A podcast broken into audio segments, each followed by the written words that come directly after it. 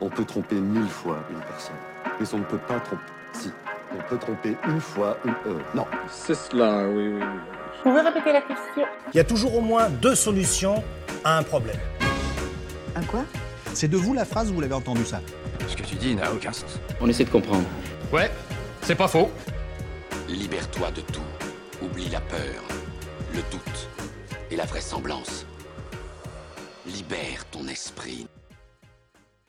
Bonjour, bonsoir à tous et bienvenue dans ce nouvel épisode de Vous pouvez répéter la question. Avec moi ce soir la Dream Team, Clémence, Hello. Réchou, Salut. Emeric Oh là et moi-même. Est-ce que vous allez bien? Bah, ça va et toi? Euh, Ça va Profitez Au un peu. Ah, il, fait, il fait drôlement chaud pour un mi-mois de décembre, donc euh, ouais, on, on profite comme on peut. Ouais, c'est clair. Eh ben, ce soir, si je vous ai réunis, c'est qu'on va parler d'un sujet passionnant. Enfin, en tout cas, moi, ça me fascine. Est-ce que euh, si je vous dis Skynet, euh, vous, vous, vous me dites quoi? Quoi? Ah, c'était tellement spontané. Oh là là Vous avez pas d'autres conneries à sortir? Bah, bah, à part le quoi, euh, malheureusement, non. bah non, euh, donc euh, Skynet, euh, bah, c'est le, le- le méchant, euh, le méchant dans Terminator. Effectivement, et donc euh, c'est une vilaine intelligence artificielle. Et comme par hasard, c'est le sujet de ce soir. Les vilaines? Intelligence artificielle? Non, non, les, juste, les, les- juste les intelligences finalement. D'accord. Donc on va aborder les différents sujets qui font peur à certains grâce à Hollywood, merci Skynet, et qui nous fascinent, enfin qui en fascinent d'autres, euh, comme nous ce soir. Et euh, en dernière partie d'émission, je vous proposerai un petit exercice de pensée autour du transhumanisme et du post-humanisme. J'ai hâte. Euh, de- de- Beau depuis, programme. depuis quand on a des examens exactement? Ah bah là, c'est C'est la fin de l'année, Richou. C'est les, c'est les Ah, Ça y partiels. est, c'est ouais, merde, partiel. Euh, Crois-tu pas révisé Et donc du coup, on- je vais enchaîner. Nous sommes entourés par des IA, mais toutes ne sont pas identiques. Il y a les plateformes d'aide du type chatbot sur plusieurs sites internet pour les plus simples, ou celles un peu plus complexes qui servent à faire des modèles prédictifs de mathématiques. Bien sûr, nous sommes loin d'une intelligence douée de pensée ou de création de manière instinctive, mais comme un enfant, il y a une phase d'apprentissage qu'on appelle le deep learning. A quoi? Le deep learning, littéralement l'apprentissage en profondeur. Ah, Deep Learning. Donc c'est-à-dire que selon les besoins recherchés, on injecte les informations nécessaires et on éduque la machine pour qu'elle sache répondre correctement aux questions et aux futures demandes. On parle alors d'un jeu d'imitation. Alan Turing, si tu nous écoutes. Petit ange parti trop tôt. Mais on va revenir à la définition initiale de l'intelligence artificielle. C'est l'ensemble des théories et des techniques mises en œuvre en vue de réaliser des machines capables de simuler l'intelligence. Par extension, c'est la capacité d'une machine à mimer le fonctionnement du cerveau humain. Avec cette définition lourde de sens, j'ai une question qui me semble essentielle à vous poser. Avons-nous pas là une définition qui nous invite à penser que la peur d'une domination de l'homme par les machines n'est pas juste un fantasme vu par nos doyens et attisé par le cinéma catastrophe? Euh, oui. Moi, je vote oui. Pareil, je suis d'accord avec la dame. Eh ben, ça fait trois voix du coup. Question suivante. On a bon? C'est bon pour les partiels? Finalement, qu'est-ce que vous, vous pensez des intelligences artificielles? Bah, écoute, euh, personnellement, sans rentrer dans les détails, je pense qu'elle donne bien le change et que c'est des heures et des heures et des heures et des jours et de, programmation en fait qui te donnent l'impression qu'elles sont capables de réagir en fait euh, en instantané, mais c'est juste qu'elles ont une banque en fait de réponses et de et de, réactions euh, impressionnantes à leur actif quoi. Tu redéfinis le deep learning finalement. Mais oui, c'est ça. Bah, on en parle. Tu, tu utilises des mots, on, on en parle. Oui, tout à fait. Bah, c'est vrai que c'est une super évolution qu'on a pu voir euh, depuis les années 50, euh, justement avec euh, Turing, entre autres, euh, sur l'évolution des- de la puissance de l'informatique. Donc au, au début, c'était vraiment, on va dire, euh, la puissance de calcul à l'état brut, donc euh, la capacité à faire les mêmes opérations que l'humain, mais de manière de plus en plus rapide. hein. donc euh, typiquement les calculs financiers, ce genre de choses. Et puis, au bout d'un moment, voilà, dans, avec Asimov et compagnie, on, a pu rêver d'une machine qui soit capable de tout faire à notre place. Donc, on a vu tout ce pan euh, dans non, tu parlais du cinéma, justement, moi je me souviens, le premier film qui m'avait marqué sur ce domaine-là, c'était Wargame, je ne sais pas si vous l'avez vu, mais qui était euh, bah, en plein dans le contexte de la guerre froide entre les États-Unis et l'URSS, de se dire, euh, on va plutôt utiliser dans ce contexte une intelligence pour pas se faire avoir. Et bah, très beau film que je ne spoilerai pas, mais qui est en plein dans, plein dans ce que tu parles et qui fait partie de de cet imaginaire un peu que de se dire bah, l'humain est mauvais, donc si euh, l'humain faisait une machine, bah, cette machine serait mauvaise. Et du coup, tout de suite, euh, intelligence artificielle est associée à des dystopies euh, en tout genre, vu que tu parlais de, Skynet. Donc c'est vrai que c'est une, une, question super intéressante, mais ce qu'il faut pas oublier, c'est que la machine, enfin, il est trop tôt pour parler de vraie conscience ou autre, on n'en est pas là. Hein. Comme disait Crevette, l'intelligence artificielle aujourd'hui, euh, c'est euh, dans 99% des cas, c'est c'est juste plein de conditions qui sont déjà gérées. Hein. On peut prendre en exemple les objets du quotidien, genre Siri ou autre. Hein. C'est juste que des développeurs ont pensé un peu à toutes les combinaisons possibles que l'on pouvait poser. Euh, appeler telle pizzeria, je voudrais rajouter à mon agenda. Donc, il y, a, on va y a la capacité à, à capter la question de, de l'utilisateur, mais derrière, c'est surtout des, euh, plein de conditions. C'est juste que quand on est une grosse boîte et on a des milliers de développeurs, on peut faire des choses euh, assez euh, phénoménales. Mais on est très très loin de la, conscience telle qu'on peut voir dans Terminator, entre autres, etc. Et, on en est vraiment loin. Euh, et il ne faut pas oublier que la machine est faite par, euh, ça reste un outil, euh, c'est fait par l'humain, donc c'est comme n'importe quel outil, il n'y a pas de bons ou de, mauvais outils. moi, si je devais résumer les outils, voilà, en tout, cas, c'est, enfin, pour donner une première, des premiers éléments de réflexion, la, la, machine est faite par l'humain, donc on fait ce qu'on veut. Hein. La notion de est-ce que la machine peut être mauvaise, c'est est-ce que le développeur derrière est mauvais hein? L'intelligence artificielle, ça peut être euh, fait pour détecter les chats sur les photos, euh, comme pour détecter euh, les armes de destruction massive sur des images satellites. la, machine n'a pas conscience de ce qu'elle fait, elle n'est pas capable de le comprendre, y compris dans les modèles de deep learning aujourd'hui. Et elle est, les réseaux de neurones, tout ça ne sont que là pour raisonner par couche, en modèle non supervisé, mais euh, elle, elle, elle, résout juste des grosses équations pour simplifier, mais euh, elle pas de conscience de qu'est-ce que le chiffre, à quoi ça sert, tout ça. Quoi. Donc il y, y, a un gros gap en gros entre euh, l'intelligence artificielle de tous les jours et l'intelligence artificielle des films de science-fiction. Je voulais rebondir sur ce qu'a dit Emmerich parce que c'est quelque chose auquel j'ai pas pensé. on a beaucoup joué avec les hockey Google et ce genre de choses. Et donc la première chose, c'est qu'ils réagissent très vite et ils sont capables d'anticiper, on a l'impression qu'ils sont capables d'anticiper beaucoup de choses, mais c'est pas le cas. Et la deuxième chose, c'est qu'on leur, raconte, enfin, on leur rajoute des fonctions complètement obsolètes pour les humaniser. Je pense notamment à toutes les fonctions de raconte-moi une blague et ce genre de choses, en fait. Où là, tu as vraiment l'impression d'instaurer le, dialogue et que la machine est capable de te répondre et qu'elle s'adapte en fait à tes goûts. Alors qu'encore une fois, ben, c'est juste là pour te tromper et te donner une impression que tu as vraiment un, un assistant et une personne en face de toi. quoi. On parle du, coup toujours de d'imitation, quoi, de, de simulation. C'est ça, de mimique. Alors, j'aime beaucoup hein, les, interventions à la fois de, Clémence et d'Emeric. J'aimerais juste qu'on revienne à la définition en particulier du terme intelligence artificielle. Le but, c'est, enfin, ce qu'on appelle une intelligence artificielle, c'est juste quelque chose qui est un programme informatique qui est capable de simuler l'intelligence. Mmh. Et donc, il y a une grosse différence parce qu'en fait, des intelligences artificielles, on en a depuis très longtemps. C'est-à-dire que je sais pas si tu joues, si tu joues, euh, comment dit, comment c'est en français, au morpion avec euh, avec un ordinateur, c'est déjà une intelligence artificielle dans le sens où euh, dans le sens où c'est un programme informatique qui prend des décisions. si on en parle autant aujourd'hui et d'autant plus dans la science-fiction, en fait, c'est vraiment la nouveauté du machine learning et, et c'est encore plus vrai pour le deep learning, c'est que la personne qui crée cette intelligence artificielle ne donne pas la réponse à l'ordinateur elle l'aide juste à apprendre. Et je, pense que c'est ça la, grosse, la, grosse évolution de ces dernières années. C'est que du coup, on est capable de résoudre des problèmes pour lesquels nous n'avons pas la, nous n'avons pas la réponse. Et donc, on peut pas, on peut pas juste se contenter de programmer la bonne réponse dans un programme informatique. mais on est, obligé, enfin, on est, on est du coup capable de découvrir de nouvelles choses et des, et des choses qu'on ne savait pas faire avant.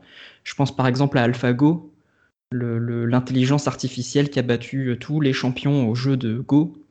On ne connaît pas la stratégie optimale au Go parce que le jeu est tellement vaste que c'est virtuellement impossible de tout compter. Mais en montrant à, un programme informatique comment jouer et en lui faisant faire des millions et des millions de parties, elle a fini par apprendre et, par développer des, meilleures stratégies que les humains. Et c'est, je pense, vraiment sur cet aspect apprentissage, programme qui est capable de découvrir des solutions par lui-même.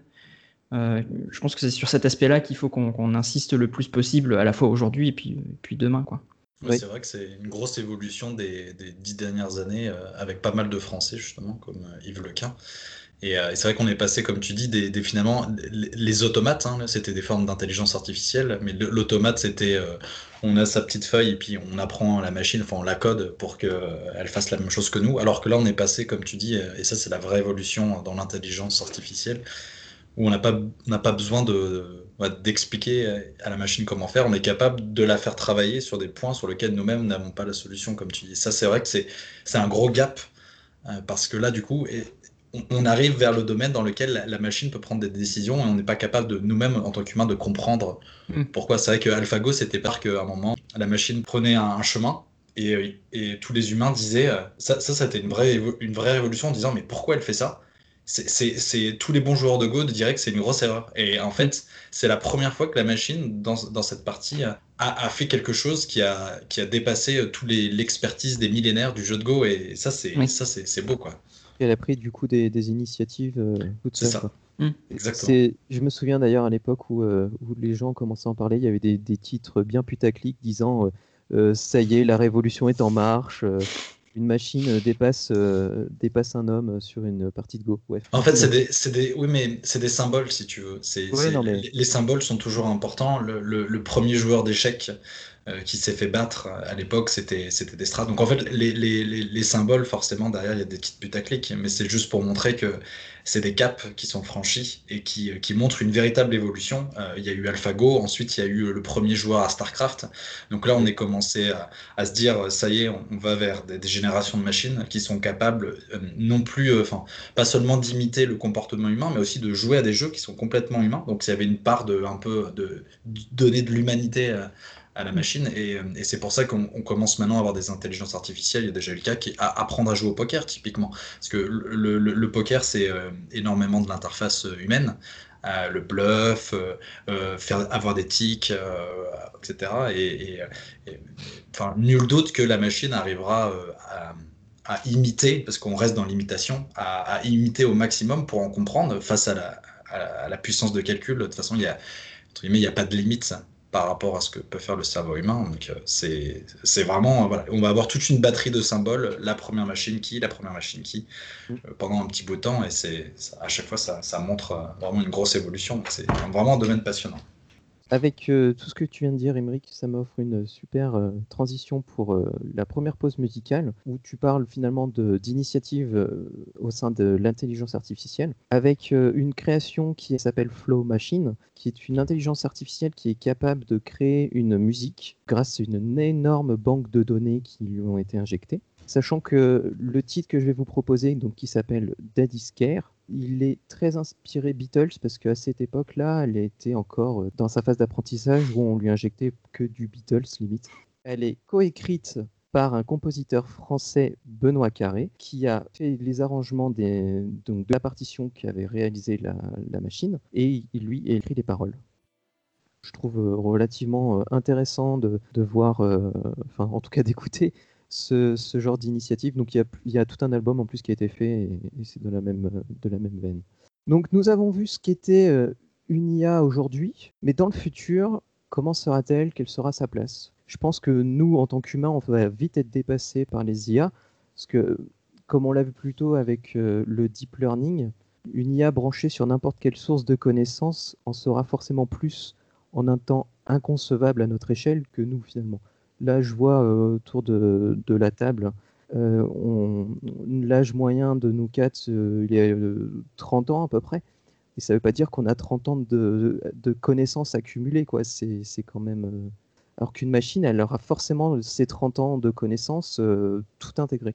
Aujourd'hui, j'imagine facilement qu'une IA aura une place importante dans la société, et plus particulièrement dans les domaines scientifiques, médecine, astrophysique et mathématiques, avec des puissances de calcul phénoménales. hein. Comme je disais, à mon sens, ça reste inconcevable. Mais peut-être que je suis juste un penseur, avec des gros guillemets penseur, hein, des années passées où, on spéculait en fait ce, qu'étaient les, IA euh, dans les années 80, que serait une IA aujourd'hui. Comment vous voyez, vous, l'avenir d'une IA Est-ce que finalement l'IA euh, qu'on imagine euh, dans le futur, c'est pas euh, obsolète comme ce qu'on pouvait imaginer les robots il y a, il y a 40 ans maintenant? Ouais, bah, alors c'est peut-être un peu une déformation professionnelle hein, parce que je suis dans, enfin, je travaille dans, dans l'informatique, mais moi je trouve qu'il y a un effet très, un peu Jules Verne euh, autour de, de- des spéculations justement sur le futur des, des- intelligences artificielles. Ce que j'entends par là, c'est que euh, à l'époque où on a inventé la vapeur, on avait l'impression que euh, le futur serait rempli de machines à vapeur, toutes plus perfectionnées les unes que les autres, et qu'on ferait tout avec des machines à vapeur. Alors bien sûr, ça s'est révélé ne pas être le cas, parce qu'on a fait d'autres découvertes entre-temps. Et j'ai l'impression qu'on fait un peu la même chose aujourd'hui en disant euh, les intelligences artificielles, c'est les, dernières technologies en date, donc notre futur, ça sera des intelligences artificielles euh, ultra améliorées, ultra perfectionnées. Je, pense pas que ce soit. euh, Enfin, on, va découvrir dans, dans, dans à un moment ou à un autre des choses qui vont rendre obsolète le concept, euh, bah, je sais pas moi, d'informatique par exemple, où on remplacera tout ça par autre chose à un moment ou à un autre. Et donc se projeter trop dans le futur avec les technologies d'aujourd'hui, je, je sais, je sais pas trop. C'est super intéressant d'un point de vue euh, fictionnel. On peut créer tout un tas de dystopies ou d'utopies ou de, futurs alternatifs en se basant dessus. Mais euh, je suis pas sûr que ce soit la bonne approche pour une vision réaliste de ce que sera demain. Je suis assez d'accord euh, avec ce que dit Richoud. euh, C'est euh, c'est- une bonne, image. On, le voit notamment, finalement, toute la culture aujourd'hui robotique provient de, bah, des, compteurs type Asimov et autres à une époque où, bah, avec les, ce qui se faisait à l'époque, voilà, on prend les mêmes et on, les fait évoluer un siècle après. Aujourd'hui, en fait, euh, je pense que l'intelligence artificielle, ça rentre dans le domaine de l'invisible, c'est-à-dire on parle beaucoup de robots, etc. Donc la, robotique et l'informatique, ça n'a rien à voir. Et l'intelligence artificielle, c'est la réalité, c'est c'est des serveurs, c'est du software, c'est pas du hardware. Donc je pense que le, gros clivage qu'on peut donner entre, euh, euh, science-fiction et réalité, euh, c'est justement sur le plan du hardware. Euh, Terminator, euh, iRobot, tout, ce que vous voulez, euh, c'est toujours sur des robots. Donc ça va plus dans le robotique, et finalement on associe l'intelligence à, l'enveloppe, à, l'exosquelette presque, alors qu'au final, la réalité, c'est des robots. Aujourd'hui, les plus des trois quarts des cours de bourse, hein, la bourse c'est notre quotidien, hein, c'est ce qui régit notre monde, euh, plus, de, des trois quarts des ordres aujourd'hui sont passés de manière complètement informatisée, sans qu'il y ait de, euh, de contrôle en disant ah oui je valide cette transaction, c'est des microtransactions, ça l'humain pourrait pas aller. Donc l'informatique est déjà aujourd'hui à notre domaine euh, là où on ne l'attend pas pour le grand public. Et du coup, voilà, être capable de savoir où on sera dans 20 ans, je pense qu'on peut le prévoir. hein. Minority Report, quand ça a été fait, c'était assez proche finalement de ce qu'on a aujourd'hui euh, avec euh, la réalité virtuelle, etc. Donc je pense qu'on peut être capable de prévoir à, aller à, à 50 ans, hein, euh, parce que, mais on peut pas prévoir ce qui- comment ça sera dans 200 ans, euh, parce que pour les mêmes raisons que euh, il y a 50 ans, on pouvait pas prévoir, et à chaque fois on a l'impression, en regardant l'histoire, en disant ah, ah, ah, à l'époque, euh, les pauvres, ils savaient pas quoi, mais nous-mêmes, on rigolera de nous. euh, dans 200 ans en disant à l'époque, regardez ce qu'ils imaginaient. Donc, si on fait euh, confiance au système de récurrence, euh, c'est incapable de prévoir ce qu'on sera, où sera l'informatique dans 200 ans parce que ça va être des concepts qui ne sont pas encore inventés. Donc, on peut que euh, présupposer, hein, voir l'évolution des prochaines années. Et encore, c'est très difficile, hein, la mode va très vite. Mais en tout cas, dans l'intelligence artificielle, pour moi, c'est plutôt le monde de l'invisible, pas le monde du visible.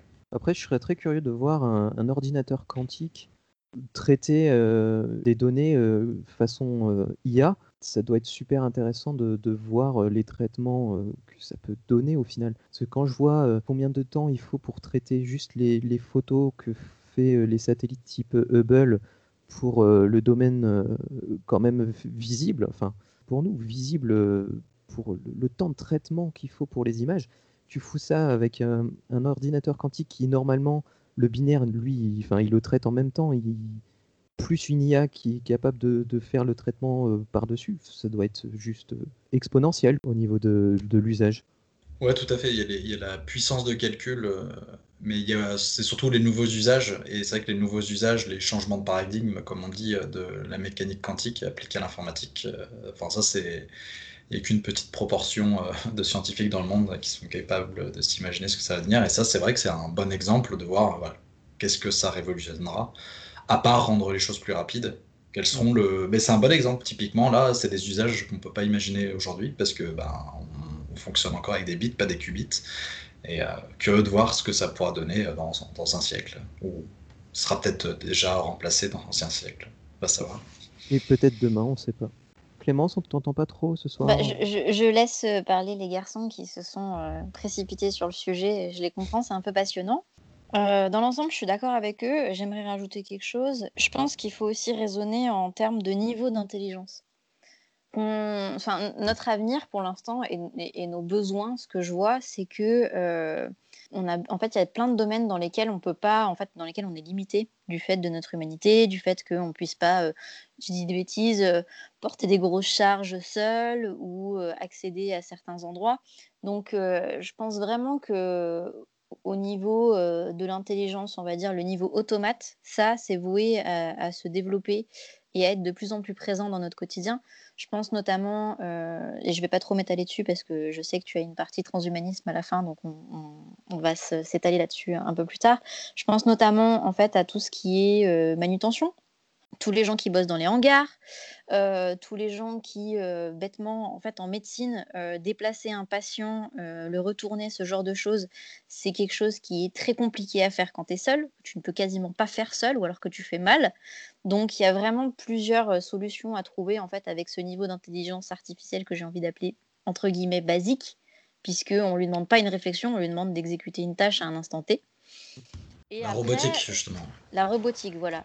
Et après, effectivement, ben, par exemple, comme tout ce que Emeric euh, mentionnait, la bourse, ce genre de choses, c'est déjà des intelligences qui travaillent, qui font ce genre de tâches de fond, dont on n'a absolument aucune, aucun besoin d'une intervention humaine à ce moment-là. Ils sont même beaucoup plus efficaces que nous, parce que je vous rappelle quand même l'adage l'erreur est humaine. Donc il y a certaines tâches, il vaut mieux leur laisser, à mon avis. Et la, dernière chose sur laquelle j'aimerais revenir, je suis un peu du même avis que Richou et que Emeric, c'est que euh, faut abandonner cette histoire de, de robot euh, à enveloppe humaine en fait. Que ce soit un, automate euh, basique, comme je disais, pour déplacer un malade ou faire euh, du- de la manutention, en fait, tu vas la limiter dans son action. Euh, le, le côté humain, en fait, on a besoin, toi, pour te projeter et pour avoir de l'affect et pour pas considérer cette machine comme euh, une menace. Mais au final, le- les humaniser, leur donner un corps et leur faire nous ressembler, ça va les limiter dans leurs tâches quotidiennes. Les IA, par exemple, pour tout ce qui touche à la bourse, à l'informatique, ils n'ont pas besoin d'avoir de corps. C'est complètement idiot. C'est des programmes et c'est bien mieux que ce soit des programmes. On va, euh, en fait, ce que je voulais dire, c'était leur, leur donner une enveloppe, c'est au final leur imposer nos limites, alors qu'au final, elles sont là pour nous dépasser et pour faire ce qu'on n'est pas capable de faire. Donc, euh, on arrête avec les Terminator, on arrête effectivement avec les Sony, on arrête avec euh, tous ces cas de figure et euh, il faut plutôt les voir comme des outils que, au final, dans le futur, nos égaux, je Oui. pense. Ouais, je pense qu'on est, on est tous d'accord là-dessus. On pourrait faire le parallèle avec aussi, euh, on arrête d'imaginer des petits hommes verts avec deux jambes. J'ai revu Mars Attack hier, c'est pour ça. Ah, Ah oui. Et pour finir, du coup, j'aimerais conseiller à, à nos fidèles auditeurs euh, les excellents ouvrages de Mathieu Bablé, Shangri-La, qui était sorti il y a quelques années et qui ressort en édition collector pour euh, les 15 ans d'Ankama, avec euh, un cahier graphique à la fin absolument superbe. Et plus récemment, et celui justement qui sera vraiment plus dans notre thème aujourd'hui, Carbone et Silicium, et qui parle justement du rapport à l'intelligence artificielle, du rapport à la robotique, du, de limiter en fait les intelligences artificielles, et en fait de tout ce passage qui se fait euh, en disant bah, écoute, euh, il faut que tu te mettes à notre place, donc du coup, on t'a mis dans un corps, et au final, ça te limite. Et plus tard, la progression des humains et tout ce transhumanisme, il va dire mais en fait, je comprends pas. Moi, j'étais déjà en avance il y a 10 ans, vous m'avez fait régresser pour finalement aujourd'hui vous mettre à ma place. Donc c'est très très intéressant. Je trouve qu'il y a pas mal de bonnes réflexions abordées et amorcées dans, ce, dans, cet ouvrage, dans ce comics. Et je pense que c'est un, bon, euh, bon moyen de se mettre à réfléchir sur le sujet euh, intelligemment. Donc je rappelle, c'est Carbone et Silicium de Mathieu Bablé chez Ankama, label 619. Merci euh, pour cette intervention en Dabule. je, je t'en prie. Oui, vous pouvez retrouver la, la, critique sur euh, une des dernières émissions Ondabule. J'allais dire, euh, c'était incroyable d'avoir fait tout ce segment et de ne pas avoir mentionné Ondabule une seule fois. et je, je, ne pirate pas mes, mes, autres, mes autres émissions. Il faut savoir rester professionnel un peu. Je, je, voudrais juste faire quand même une, une toute petite aparté là-dessus, euh, sur le côté ne, enveloppe et tout ça. Euh, je pense quand même que dans certains cas, ça peut être intéressant de garder de manière euh, physique hein, un bras euh, ou deux. je pense notamment dans la médecine, parce qu'il y a quand même eu, il n'y a pas longtemps, une intervention faite à distance avec un chirurgien qui a fait une intervention du coup en utilisant euh, ben, des, bras mécaniques pour faire l'intervention. Ça me pose aucun problème en fait qu'on me dise dans, dans, dans 10 ans, euh, euh, bah écoute, tu vas te faire opérer euh, par euh, cette machine. elle sait, elle sait comment elle va faire. ton dossier, elle le connaît par cœur. elle sait comment il faut inciser. Dans, certains domaines, je pense que garder une enveloppe physique, on reste pas dans l'utopie de mettre euh, un corps humain. Hein. Je parle juste, euh, hop, paf, euh, deux bras avec scalpel, etc. Voilà. Je pense que c'est pas inintéressant quand même d'une certaine façon. Bien sûr, bah pour parler à, à... Enfin, juste rapidement, je me suis fait opérer des yeux l'année dernière et c'était une machine qui m'a opéré par exemple. Petit aparté, oui. je laisse la parole à Crevette. Ah, merci. Oui, euh, oui non, non, c'est pour ça que je parlais bien en fait de niveau d'intelligence et surtout de besoin. C'est que euh, je ne suis pas pour en fait euh, supprimer l'enveloppe corporelle des, des, intelligences artificielles. C'est juste qu'il y a certains cas dans lesquels c'est utile, dans l'autre pas du tout. Et euh, ce que, ce que j'entendais par, euh, en, enfin vraiment, c'est cette enveloppe, c'est ce, ce, mimétisme en fait, c'est oui. ce mimique de l'humain quoi que je trouve oui, oui. inutile. Après, il euh, y a des cas de figure dans lesquels ce sera nécessaire. Par exemple, pour cette histoire, je, je reviens toujours à ça parce que c'est vraiment très parlant. Retourner un patient, t'as pas besoin d'avoir un robot qui a une forme d'homme, c'est-à-dire que tu peux très bien partir sur des systèmes en fait de de, de, rouleaux qui vont simplement retourner euh, le patient avec, euh, avec des draps ou ce genre de choses. enfin voilà, mais en fait c'est effectivement garder, euh, penser anatomiquement le fonctionnement avant l'anthropomorphisme. C'est surtout ça. Par exemple, quand tu bosses dans des chaînes, enfin je sais pas si vous avez déjà vu à quoi ça ressemble les, les chaînes de montage des voitures, il y a plein de, il y a plein d'automates en fait où tu vois où tu pourrais revoir un bras, une pince, ce genre de choses. Donc effectivement, mais par exemple, pour revenir à ton exemple de ton chirurgien, je suis pas sûre qu'il ait besoin d'un auriculaire, tu vois? Ah non, totalement. Non, non. Donc c'est voilà. euh, vraiment abandonner ce, cette représentation humanoïde et vraiment passer sur quelque chose de fonctionnel.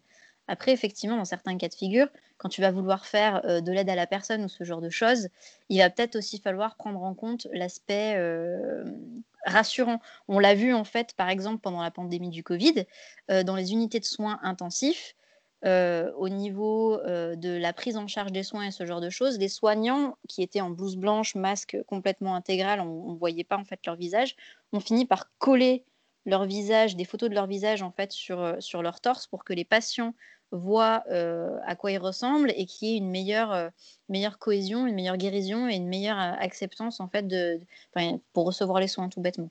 Donc il y a quand même besoin d'un aspect humain à certains moments et je pense que dans d'autres ça ne s'applique pas. Et dans la majorité des cas, il n'y aura pas besoin en fait d'enveloppe et de visage et en fait en plus, on en parlera plus tard, mais il y a cette vallée de l'étrange qui existe en animation et qu'à mon avis, on va retrouver en robotique et qui est vraiment euh, angoissante. Quoi.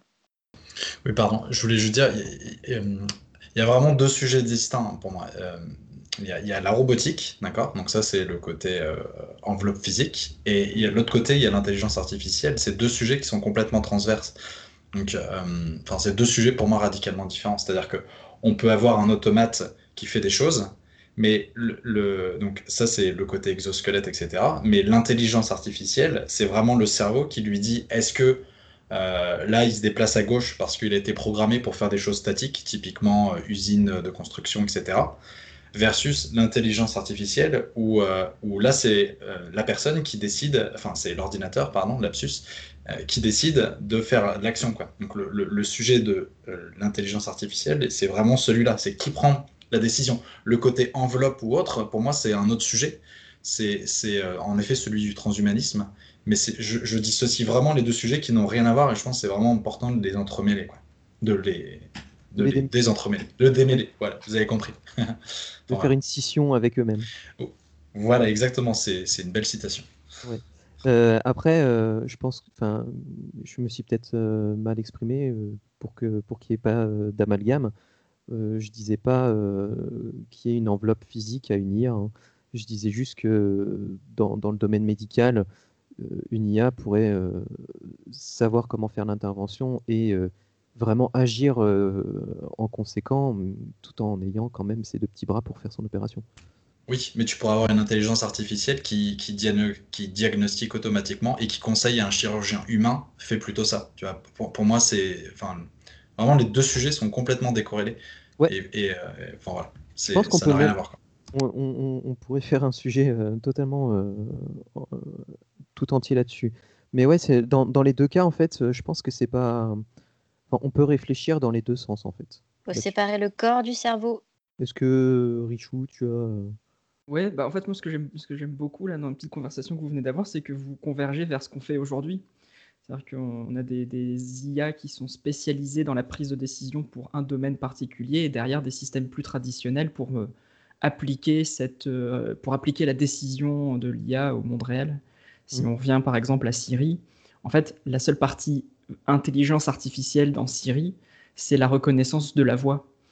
Il euh, n'y a, que là qu'il y, a du machine learning, donc euh, où, euh, à partir d'un enregistrement, ben, de comprendre ce qui a été dit par la personne.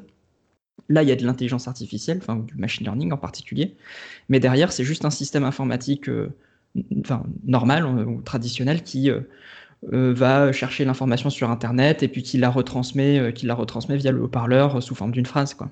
Et là, il n'y a pas du tout d'intelligence artificielle qui est, qui est impliquée, en gros. Donc on a, des, on a des IA qui sont extrêmement spécialisées et qui peuvent avoir besoin ben, de, d'un corps, pour reprendre vos, termes de tout à l'heure. mais dans tous les cas, elles restent spécialisées dans une tâche. Et, derrière l'idée d'un robot anthropomorphe, je, pense que ce qui se cache derrière, c'est le fantasme d'avoir euh, euh, une IA qui fait tout ce que fait un humain. En fait, aujourd'hui, et même dans pas mal d'œuvres de, science-fiction, les, IA ne, font qu'une chose et ne sont pas connectées entre elles pour euh, réaliser, plein pour réaliser un, ensemble, un ensemble de tâches cohérentes comme le ferait un humain. Par exemple, on parlait de, on parlait de, de, l'IA pour jouer au Go, elle ne sait faire que ça, elle sait que jouer au Go. Elle sait pas composer une musique, elle sait pas euh, te donner la météo, elle sait pas parler, elle sait que jouer au Go. Et si on avait, euh, et, ce qu'on retrouve dans, dans la science-fiction, c'est quand même une intelligence artificielle qui serait capable de, de, faire plein de choses à la fois. Quoi. Et ça, aujourd'hui, bah, ça reste justement de la science-fiction. Oui, bah, je pense que c'est sur ces mots que je vais reprendre pour faire la conclusion de cette partie. Euh, finalement, on a autant d'intelligence artificielle qu'il y a de domaines d'application, et l'intelligence artificielle unique capable de tout faire n'existe pas, et j'ai des doutes sur le fait qu'elle existe un jour. Maintenant que nous avons eu une vue d'ensemble sur l'intelligence artificielle, je vais vous proposer un petit exercice de pensée. J'aimerais en fait avoir votre point de vue, vos pour et vos contre. Imaginez demain vous pouvez télécharger votre conscience dans un corps artificiel et abandonner votre enveloppe physique. Vous êtes physiquement immortel. Et là, je vous parle juste transférer votre conscience dans une enveloppe artificielle. Donc vous êtes toujours, enfin en fait concrètement vous êtes un robot humain quoi. Est-ce que vous euh, le feriez? Hmm, Une bonne question. Non. ça part en philosophie là. Voilà. Qui veut commencer? Je peux, me lancer. Hein. Le, Moi, je suis persuadé que, le, ce qui fait la beauté de l'humanité, c'est, euh, comme pour la rose, c'est son côté éphémère. Euh, donc je pense qu'il n'y a rien de pire que de vivre euh, éternellement. Euh, après, ce- si je transforme la question en, euh, en enlevant le côté euh, intemporel, ad aeternam, euh, vivre euh, via un transfert de, conscience, je pense que ça peut être, génial.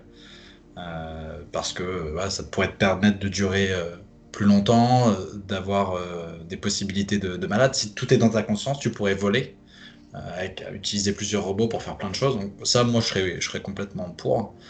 Euh, ce qui définit le plus l'humanité, c'est euh, son cerveau, c'est pas son enveloppe. Euh, et du coup, voilà. Donc par rapport au côté intemporel, non. Mais si c'est le transfert lui-même, pour moi, j'ai aucun souci. J'aurais aucun souci à le, à le faire, je pense. Ok, merci. Clem, Mhm. tu avais dit euh, tout de suite. Moi, euh, moi c'était non. euh, dans... Déjà, l'argument principal, c'est le même qu'Emeric. Je pense que euh, cette volonté de, de se renouveler, de créer, de laisser une empreinte, en fait, dans le monde, elle vient, en fait, du, du- de notre nature éphémère, complètement. Je pense qu'on n'en serait pas du tout là si on pouvait vivre éternellement. Et euh, je me dis, euh, transférer des névroses dans un, dans un corps euh, synthétique, ça doit être sympa. Je pense qu'à un moment, je me demanderais si je suis vraiment, si j'ai vraiment été humaine à un moment, ou si je suis une intelligence artificielle à qui on a fait croire qu'elle était humaine et qu'on l'a mis dans un robot. un Tin, tin, je, je connais pas. Enfin, on- on sait aujourd'hui qu'il y a des dégénérescences de l'esprit humain qui sont physiques. Je me demande s'il y en a qui sont psychiques et je me demande les effets sur une conscience humaine de vivre éternellement. Oh bah, il y en a. hein. Je, veux- je veux pas faire de politique, mais tu, tu le vois. Eh ben, justement, pour le savoir, euh, une seule solution, euh, tester. Donc moi juste... euh, oui, je, je dirais que oui. euh, je, je pense, ne serait-ce que... Il faut voir peut-être le contexte autour, euh, mais euh, ne serait-ce que pour euh, avoir l'expérience, euh, avoir l'expérience justement de, de ce- ce- cette idée de, de, de, de- de devenir un robot, en gros, euh, ouais, je pense que je le ferais. Vivre éternellement, enfin, la question de la vie éternelle, euh, je, je sais pas trop, euh, enfin, je peux toujours décider si le jour où j'en ai marre de me suicider. Donc, le, le- problème des- de la vie éternelle qu'on pose en général, genre, je, crois que c'est- chez les juifs, par exemple, que le- la vie éternelle, c'est considéré comme un supplice. Euh, mais c'est que t'as pas le choix en fait. Tu vas vivre éter- éter- éternellement, mais si à n'importe quel moment tu peux dire bon bah ça y est j'ai eu ma dose, euh, bonne soirée tout le monde. Pourquoi pourquoi pas. Et puis après voilà ce que ce que mentionnait Emmerich avec toutes les possibilités du corps euh, qu'on me donnerait, c'est quand même assez excitant on va dire en- d'un point de vue, enfin de toutes les possibilités que ça pourrait ouvrir. Je- moi ça me c'est quelque chose qui me tente bien. D'accord. Clem, tu. Euh, c'est que je suis une flemmarde de nature et je me dis si déjà j'ai tendance à vachement procrastiner et si on me dit que j'ai l'éternité pour le faire, à mon avis, je vais pas faire grand chose de ma vie. Ah oui, ouais. Ok, ok. Mais du coup, euh, si à, à ça je vous ajoute le fait que vous pouvez vous connecter à un réseau global et que vous pouvez euh, trouver un monde en fait qui simule une vie virtuelle, je dis euh, vie entre guillemets, vous pouvez pas le voir, mais je l'ai fait euh, euh, physiquement. Et où vous pouvez en fait passer du bon temps. Si votre préoccupation principale c'est les plaisirs de la chair, bah, vous pourrez le faire là par exemple. Welcome to coup- Westworld. Et du coup, pour faire une analogie euh, simple, vous êtes à la fois Néo dans la matrice et une machine. Est-ce que là, tout de suite, ça vous paraît plus alléchant? Pourquoi tu différencies Néo et machine? Il y en a qui cherchent la merde. je, je comprends pas la question. Néo est une machine. Ouais, toi, t'as trop lu. Ah bah non, pas du tout, c'est un programme. C'est ça, c'est le problème de ceux qui s'arrêtent au premier. c'est tout expliqué dans les deux d'après. Ouais. C'est un programme ou c'est un robot? Faut savoir, fallait séparer le corps de l'esprit tout à l'heure. c'est vrai. C'est un programme. là, qui veut séparer la tête des corps, euh, ça suffit. je valide. Pro- prochain surnom pour les prochaines émissions, vous m'appellerez Robespierre, les gars. Euh, Pour répéter la question, du coup euh, Je sais pas, c'est un peu la même chose que dans la matrice au final. Tu vis sans vivre. Tu serais un, un humain euh, éternel à Oui. travers donc, euh, ton corps artificiel. Oui. Tu aurais ta meilleure vie, tu ferais ce que tu veux. Mais euh, si euh, bah, tu as envie de retrouver les plaisirs euh, d'humain, tu te mettrais dans une matrice. Et tu serais du coup l'équivalent de Néo, où là où tu pourrais en fait ce que tu veux, enfin ce que tu veux à, tout, à toute proportion gardée. En fait, tu as envie d'aller manger un steak, tiens pourquoi pas, référence à Cypher. euh, bah, tu le ferais, tu aurais le, le- le plaisir de- du goût, etc. Vu que finalement, euh, vu que c'est un réseau global, on aura tout reconnecté, euh, aussi tout, tout ce qui est pensé global. Donc les souvenirs, donc on sait à peu près, enfin on saura forcément euh, dire que euh, ce goût-là, on sait le, le- on sait quel goût ça va avoir, etc., etc. Donc tu vis sans vivre au final. Tu aurais deux vies en fait. Je te propose de vivre deux vies. À la fois une vie de, de, de plaisir virtuel et en même temps une vie éternelle où tu vas profiter euh, finalement de, bah, de, de tout, de tout ce que la nature peut t'offrir. Euh, je galère déjà avec une, imagine avec deux. C'est exactement comme tu dis, Cypher, hein, qui fait le choix dans, la matrice de, être reconnecté à la, à la machine, euh, parce que euh, veut ressentir. Donc le, cerveau humain, surtout si on est sous la forme de programme, euh, tu peux, le- paramétrer comme tu veux. Donc euh, en soi, pour moi, c'est pas vivre sans vivre, dans le sens où euh, si le cerveau a l'impression que c'est la réalité, il n'y a aucune. Enfin, voilà, je, fais. si je mange quelque chose euh, qui est bon, c'est parce que euh, c'est euh, mes sens à travers mes organes qui envoient des influx nerveux à mon cerveau. Mais le fait de dire j'aime ou j'aime pas, c'est c'est que le cerveau. Donc on peut couper, isoler cette partie process et, remplacer tout le reste par de l'informatique. Donc c'est pas. c'est- Est-ce que c'est parce que c'est une illusion? Enfin, ça se trouve, on vit déjà dans une simulation, on s'en rend pas compte. Donc après, c'est pour ça que c'est vraiment une question philosophique. Qu'est-ce que ça veut dire l'humanité ou autre? Et moi, je sais que j'ai un avis euh, euh, peu hum- humain là-dessus. enfin, je, je, ça me dérange pas de résoudre, euh, de réduire, pardon, l'humanité à, à- à peu de choses, à des influx nerveux. Euh, donc pour moi, c'est pas vivre sans vivre.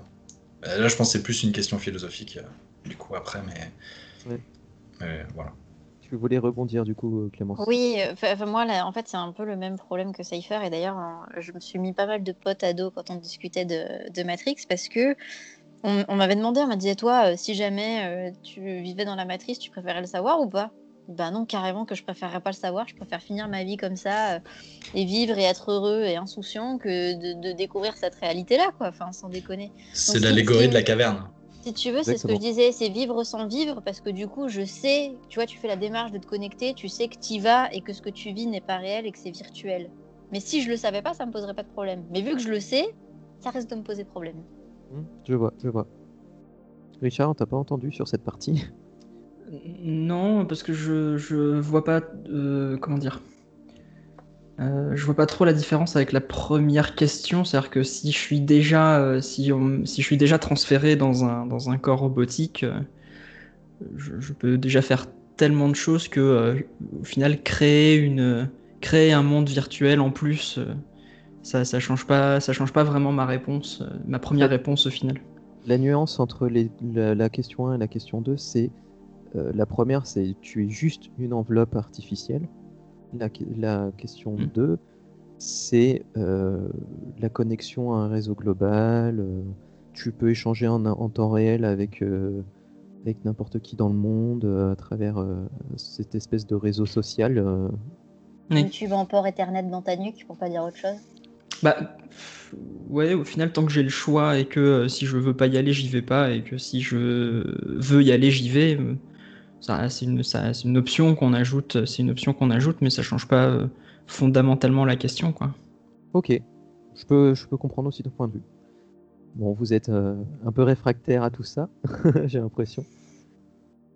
On a, on a un peu aussi peut-être aussi du mal à, à- à s'imaginer euh, Mm. tout ça parce que c'est c'est vrai que c'est c'est totalement utopiste ou Ça nous dépasse un peu. Ça dépend, euh, Oui. ça dépend du point de vue. À choisir, vous préfériez euh, juste euh, vous optimiser? Et c'est là que je fais le lien avec le transhumanisme. Ouh, joli. Dites-moi tout.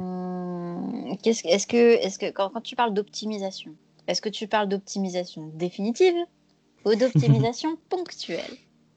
Eh ben, c'est là la grande question finalement du transhumanisme, parce que la, la- les, les grandes théories finalement euh, du transhumanisme, c'est de, de pouvoir s'optimiser, tu vois, comme dans Gun, où tu peux euh, te modifier euh, à façon, et c'est de manière définitive. Après, si tu parles d'exosquelette, euh, là, c'est plus tellement du transhumanisme, c'est... C'est du transhumanisme parce qu'on parle d'exosquelette, nous, euh, en tant qu'aide ponctuelle pour des métiers, alors qu'il y a quand même des cas de figure dans lesquels on, on parle de reconstruction corporelle. Quoi. Mhm. Moi, je Bah oui. pense aux- aux exosquelettes, par exemple, pour les gens qui ne peuvent pas marcher Et qui finissent par avoir au final le, le- le bas du corps euh, complètement euh, motorisé euh, avec ce qu'on appelle un exosquelette. hein. On ne parle pas de prothèse là, c'est vraiment un- un- enfin, deux jambes qui se mettent à marcher et qui utilisent en fait ton corps comme support, mais elles sont, elles sont autonomes.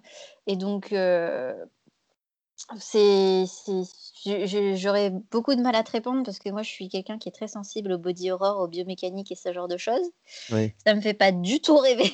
ça me fait même euh, plutôt l'effet inverse. Donc, euh, après, il y, y a pas mal de choses qui pourraient être, euh, comment dire, euh, facilitées. Notamment, je pense à tout ce qui est dégénérescence euh, avec la vieillesse, euh, la sénilité, Alzheimer, ce genre de choses. Peut-être que ça pourrait être endigué. Et la deuxième question, c'est est-ce que ça doit être endigué? Quand on voit aujourd'hui ce que ça cause comme question et comme problème les populations vieillissantes, avec euh, des populations beaucoup plus vieilles, enfin avec beaucoup plus d'une population beaucoup plus vieille qu'une population beaucoup plus jeune, est-ce qu'il ne faut pas repenser complètement notre société avant de partir là-dessus? Est-ce que, enfin, tu vois, c'est ça, ça a tellement de répercussions sur tellement de choses que je ne saurais pas du tout par quel bout le prendre en premier lieu.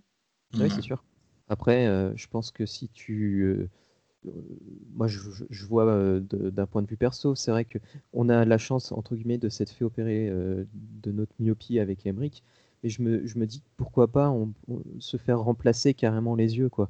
Euh, c'est un petit peu comme dans Thor, euh, où il a perdu son œil, paf, il, se, il a un, un implant bionique. Moi, je- là, euh, là, ça me vend un peu plus de rêve, en fait.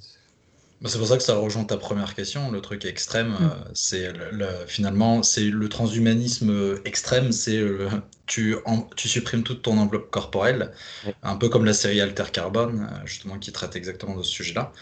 Mais après, remplacer l'œil pas, enfin, ne serait-ce que les médicaments, c'est une, c'est une forme d'évolution où on- on- l'humain invente des choses, des prothèses. Euh, Enfin, c'est c'est une évolution continue de l'amélioration. On est, on est dans cette lignée-là depuis déjà des, des millénaires. Et, euh, et, euh, et la forme vraiment extrême, c'est de dire bon bah je garde que ce qui me définit moi en tant qu'humain, c'est mon cerveau, et tout le reste, la dégénérescence, euh, d'où le, d'où le, d'où le transfert de la première question finalement. Il y a les pouces opposables aussi. Richard, tu as quelque chose à dire? Oui, euh, c'est euh, qu'est-ce que c'était? J'ai oublié. Non, c'est bon. Euh, c'était vis-à-vis du, du- tout ce qui est médecine et notamment euh, voilà allo- allongement de la durée de vie et, remplacement remplacement des parties bah, qui peuvent se mettre à mal fonctionner avec l'âge. J'ai l'impression qu'on on va arriver peut-être d'ici quelques temps à une à une époque où en fait l'objectif ce sera plus de vivre aussi longtemps que possible parce que de- depuis, toujours l'objectif ça a été de rallonger euh, autant que possible euh, le- le- le- l'espérance de vie, de soigner les maladies, de vivre en bonne santé, etc. Mais euh, avec bah, justement tous les problèmes que mentionnait euh, Crevette de, vieillissement de la population, on va peut-être arriver à, un moment, notamment à, travers le transhumanisme, on va se dire, ben, en fait, on atteint des durées de vie où on n'a plus envie d'aller. Euh, cool, on a, tous 100 on a tous 120 ans, on a tous 130 ans, est-ce que c'est trop? Est-ce qu'il y a une partie de la population qui va, qui va commencer à dire non, mais moi 130 ans, j'ai pas envie, en fait, laissez-moi laissez-moi mourir Euh, et, et c'est pour ça que j'aime beaucoup la question est-ce qu'on doit le faire? Je trouve que c'est l'une des parties les plus, les plus intéressantes euh, bah, de, de tout ce qui se, de tout ce qui est soulevé par le transhumanisme, justement. Ouais, ça Parce creuse que parce les qu'on peut le inégalités en faire, plus. on doit le faire. Mm, Mm. Oui, et puis si tu rebranches tout ça dans le modèle économique où il n'y a que les riches qui peuvent se le permettre, alors là, tu. tu- Repomen, excellent film. Je vous. Repomen. Repomen, c'est une société dans laquelle on a réussi à, à faire des organes, euh, comment dire, factices, enfin artificiels. Le problème, c'est que pour te soigner, il faut les payer à crédit, et quand tu les payes pas, on vient les récupérer. Mm. Voilà. Ouch. Ouais, ça va bien. Non, mais c'est vrai que finalement, euh, déjà rien qu'aujourd'hui, on a des progrès dans la science quand même qui permettent de, faire des choses assez impressionnantes en, matière de prothèses, où tu vois euh, des prothèses de bras qui sont euh, assez folles. Et je me dis que ça pourrait très bien être euh, envisageable à, une échelle où en fait tu pourrais couper la poire en deux en disant que tu, tu gardes ton espérance de vie, euh, on va dire, normale, mais euh, dans la mesure du possible, tu, tu peux être un humain euh, entier. Bah, je, je pense notamment aux prothèses de type euh, Raptor, en fait, pour les athlètes, tous ceux qui font de la course et ce genre de choses qui sont absolument euh, formidables. Et on en revient à ce qu'on disait tout à l'heure. Finalement, là, on a complètement squeezé le côté euh, anthropomorphisme pour aller vraiment à l'essentiel et au final au, but de cette prothèse, au, but recherché, en fait, en premier lieu. On enlève la partie humaine, ce qui ressemblait à une jambe normale, à un mollet, à ce genre de choses, pour ne finalement se concentrer que sur le but. Ouais, c'est vrai, c'est vrai.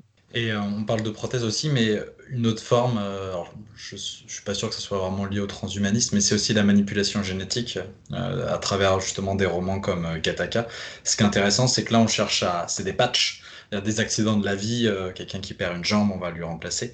Mais euh, l'évolution de l'humanité, et là, pareil, on rentre dans des grosses questions éthiques, c'est aussi la manipulation génétique en disant, euh, ben, au lieu que la personne naisse euh, sans jambe à cause d'une maladie, euh, on, on le fait aujourd'hui déjà sous des formes de trisomie où les personnes font le choix d'avorter plutôt que d'avoir une personne euh, handicapée.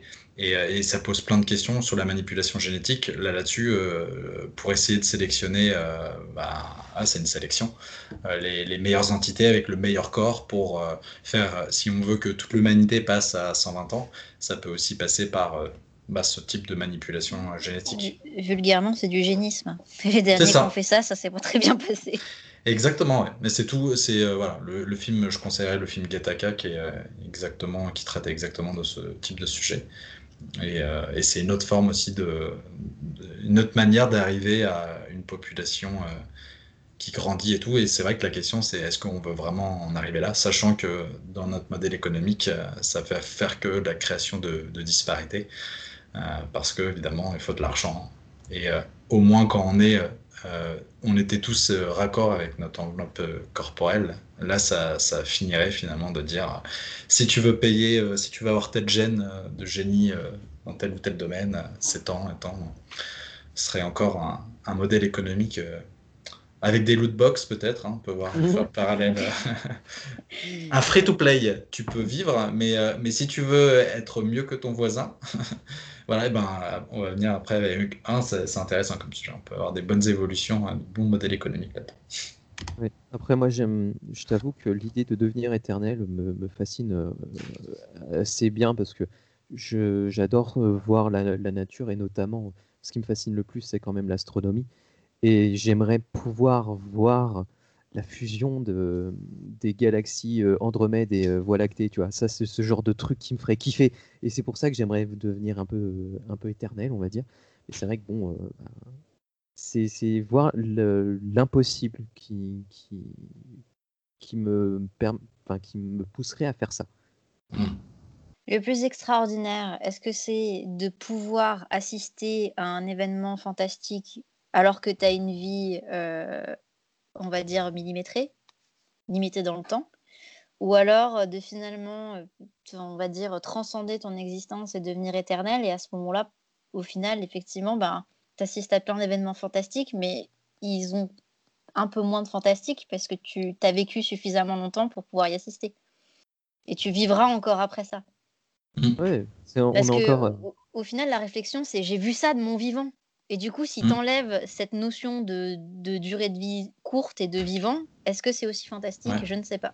Perso, la dixième, au bout de la dixième supernova, j'étais blasé. la troisième va vous surprendre, mais la dixième, C'est ça.